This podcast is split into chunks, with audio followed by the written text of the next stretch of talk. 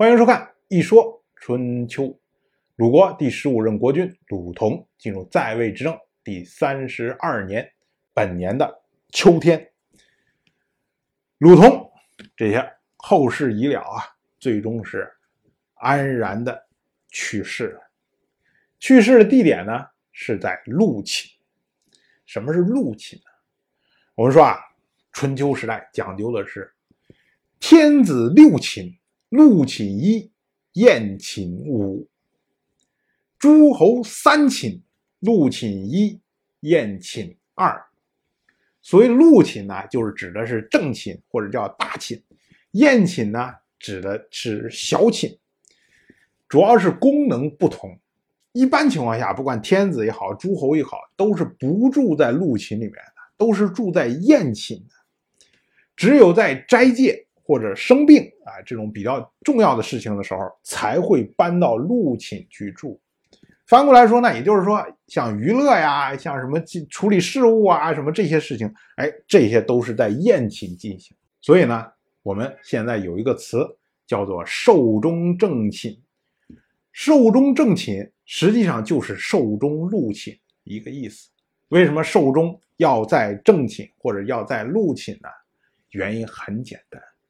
因为如果你是寿终在正寝的话，那么就意味着什么？哎，你生病了，然后呢，你搬到陆寝去住，最后病死了，这属于什么？属于正常死亡。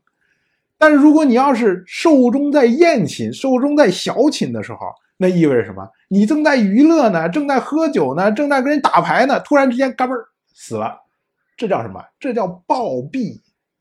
所以古人呢认为寿终正寝。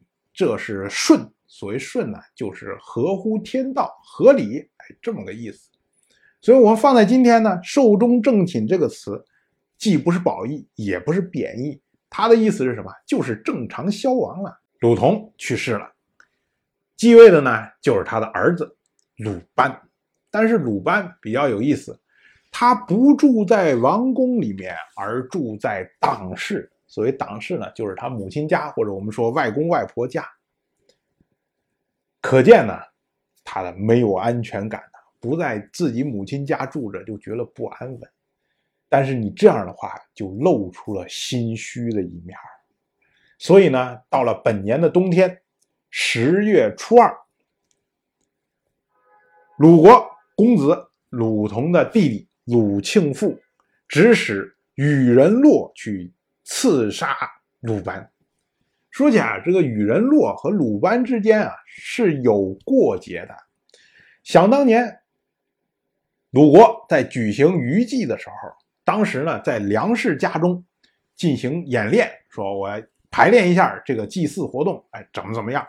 当时呢，鲁班和他的妹妹两个人就在旁边看这个排练。这个愚人洛呀。他就扒着墙头，也在偷看这个排练。可是呢，看到了鲁班的妹妹。当时呢，他就在墙头上逗弄鲁班的妹妹。结果鲁班大怒，就派人把这个愚人洛给抓住，然后用鞭子抽打他。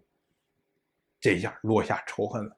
当时鲁同知道这件事情之后啊，就跟鲁班说：“他说愚人洛这个人呐，力大无穷啊，像……”这种车上的这个车盖愚人洛拿在手里面往上一扔，就能扔到蓟门之上，就是扔到鲁国城门之上，这么大的劲儿。这种人呢，可杀不可鞭呐。说你不如把他杀掉算了。